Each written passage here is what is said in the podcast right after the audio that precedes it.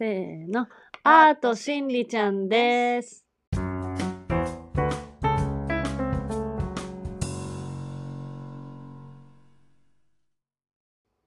今日は運命という話題についてお話ししたいと思います。ちなみにマイクを買ったのでそれも試しです。どうでしょう、よく聞こえる？練習次第か。まあ確かに、はい、運命についてですが、運命の出会い、さあ皆さんどんな運命の出会いをなされてるでしょうか。アートしんりちゃんの2人はしてないそういうなんつうの、そのなんつうの、そういうなんか運命の恋愛系の話じゃなくて、こう人生にはこう定められたテーマみたいなものがあるなっていうことからちょっと脱線した話をしたいと思います。そうそうそう、はい、じゃあリエさんは前回ね、その魔女の話したじゃない？前回魔女の話したじゃないですか。で多分あれがちょっと聞き取りづらくて何言ってんのかなっていうのが多分多かったと思うんだけど私たちね、意外とね、何て言うんだろう、別にスピリチュアルの世界とかを極めてるとかそういうんでもなくって、別にそういうんじゃなくって普通にただ生きてるだけなんだけれどもでも意外とそう魔女でもありませんし、そういうなんていうの、でもハリーポッターの世界には憧れてる、ね、もちろんそれはさ、多分みんな憧れてると思うのね。でも一応なんかそういうなんか勉強してる人たちいるじゃん、スピリチュアルをスペシャリストとして、それこそ聖戦術とかいろんなのさ。だけどうちらはそういうのは勉強してないんだけど、なんやかんやそういうのを聞くこととか触れることが意外と多くて、だそういうなんか変わった不思議な話をこのチャンネルではしていこうねっていうことでオープンいたしました。で、その運命の話っていうことでしたので、私と愛犬のスコティッシュテリアっていう犬なんですけど、黒色のね、それの運命の話をちょっと、まあ運命っていうほどなんかその劇的な感じではないんだけどね、まあそういう話をしていこうかなと思って。で、まずその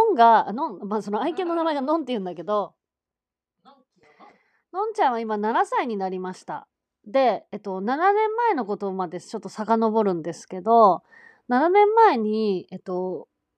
うちの家族ってすごい仲いいんですよ。っていうのは、そのママたちの兄弟、お兄さんがいて、まゆのお母さん、それで私のお母さんで3人兄弟なのね。で、おじいちゃんだけが今いて、おばあちゃんちょっと、おじいちゃんいてっていうか、おばあちゃんはもう結構若い時に亡くなっちゃったんだけど、その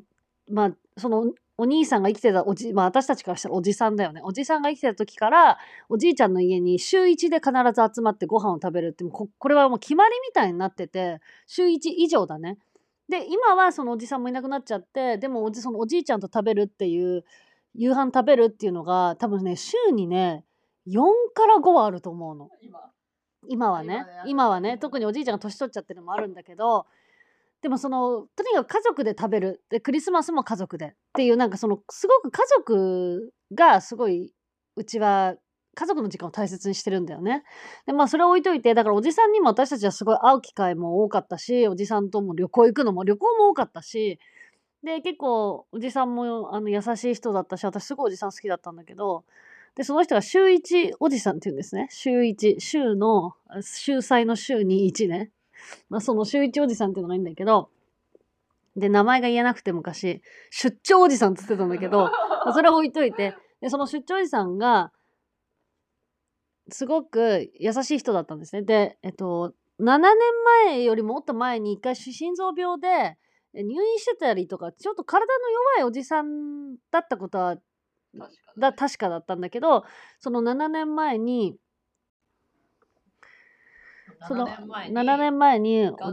そう大腸がんでおじさんが亡くなりました。で、すごいみんなやっぱ家族ショックで、結構みんなもう悲しくて、でその年のもうみんなが落ち込んでた年の時に、まず最初に5月ぐらいかな、5月か6月、いやちいちゃん夏だから、夏だったよね、うん、夏に一回なんかそのペットショップでそののんじゃない犬ね、で黒犬のある一匹の犬が私は気になっちゃって、でそれシュナウザーだったんだけど、すごい今ののんに似てたんだけど、それが気になってたのね。でもまあ家族で話してこの犬じゃないねっていう話になって、で、それで、その年の、あれね、多分ね、9月とか10月なんだと思うんだよね。で、ペットショップが、家の近くにあって、それで見に行った時に、その黒犬に一目惚れしちゃって、私が。で、どうしても好きで、で、また犬が飼えるような状況じゃ、おじさんも死んじゃってるし、前の犬のこととかもいろんなこともあって、まだ犬を飼う段階ではないよねっていう感じだったんだけど、どうしてもその犬が忘れられなくて、で、そこのペットショップに、あれね、10回以上だと思うよ。10回以上、いや、10回以上、20回近く通って、その犬を見に行ってたのね。で、年末になってクリスマスになるじゃない。そうすると子犬たちが結構そういう言い方なんか失礼だけど、新しい家族ができてみんな行くんだけど、で、その時にその犬ももう行っちゃうだろうねっていう話をみんなで、みんなっていうかママとしてたんだけど、いたの。で、お正月もきっと多分お正月フェアみたいなので、どんどん値段も下がるしね、大きくなっちゃうから。で、あんな可愛いのはもらわれちゃうよねっていう。黒犬どうしたんだろうね。そう。毎日夜、私寝るときに毎日あの黒犬どうしたかねっていうの口癖になっちゃったぐらい気に入ってて。で、それで結局、最後の最後にもう、ガラスケージの中から出されて、外に出されてて、でもあまりにもその姿見てて、もうダメだって思って、で家族会議にかけることになって、で、まゆのお母さんが、あんまり犬好きではないんだけど、最後の最後に見に来て、どの犬ってなって、で、うちに来るかって聞いたら、のんが手をペロペロペロって舐めて、はい、決定でしたってなってもらってきたのね。でもそんなこんなで結局、今も7年間ね、うちにいるんだけど、その愛犬は。で、ある時、多分のんが来て、半年ぐらいかな、結構ね、ペットショップの期間が長かったからね、いたずらだったしね、悪いっていうかね、なんて言うんだろう。なんかね、困っちゃくれてたしね、いたずらしたり結構そういうのが多かったの。なんでこの犬こんなうちに来て、すれてたって言い方してもいいのかな、すれてたから、なんなんだろうなと思ってたの。で、愛情持ってこっちやってんのにと思って、いろんなことがあったんだけど、で、結局それで夢を見たの、その日に。で、その夢の中で、のんが、結局、犬じゃなくっておじさん、それこそみんながイメージしやすいのはドワーフの、要は身長の低い、それこそ白雪姫とかに出てくる7人の小人の感じのおじさんで、外人なのね。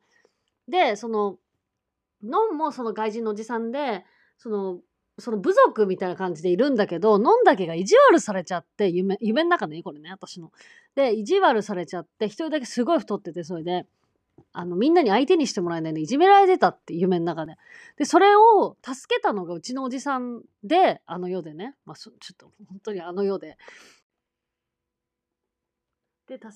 おじさんに助けられて、その人いじめるなって、のんのことを間に入ってくれて、おじさんが。それで結局、おじさんが私のところに出てきて、死んでから初めてね、夢の中で。で、頭かきながら、あ、りえちゃんごめんね、その人助けたら知らない間にそっちに行っちゃってたんだって私に言ってきて、そっちっていうのは多分この世のことだと思うんだけど、もうだからノンっていうその魂か分かんないけど存在がもうこっちに来るって決めてて、それで向こうがもう選んでて、私たちが選んでて、うちに来たっていう、運命的な話だよね。運命と誕生日の日にちが、27日なんだけど、おじさん誕生日が。で、愛犬の誕生日も27日。だから何も27日同じじゃなくてもいいのに同じ日ってことは、やっぱりどっかで送ってくれたって。送ってくれた。でもおじさん的には送ったつもりもなさそうだったけど、ごめん、迷惑かけちゃったみたいな感じで私に言ってきて、でも全然、その分ね、愛犬が来てくれてみんな家族が幸せになってるわけだから、一人家族がいなくなった分、そこで、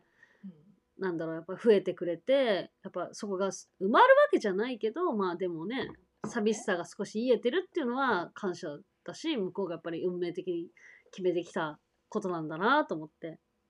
という運命の話です。という運命の話です。じゃあ次回は夢の話を。未来の夢とかじゃなくて、見る夢。予知夢的な、うん、予知夢的なね、そうそうものを話していきたいなと思っています。そう22日に夢の中で私言われてるから22日にねってなんか夢の中で言われたから、その時に何か起きるかそれとも夢を見るか分かんないけど、またそれで何かあったらお知らせします、はい、じゃあ、はい、そういうことでこのマイクをどうだったかそうちょっとあまりね性能が良すぎてね、うん、そうそうそうもうボリュームマックスにしすぎるとテイク4ぐらいテイク5を言ってるで、その間の話もあったけどもうカットされちゃったまあまた次おしゃべりします、はい、じゃあはい、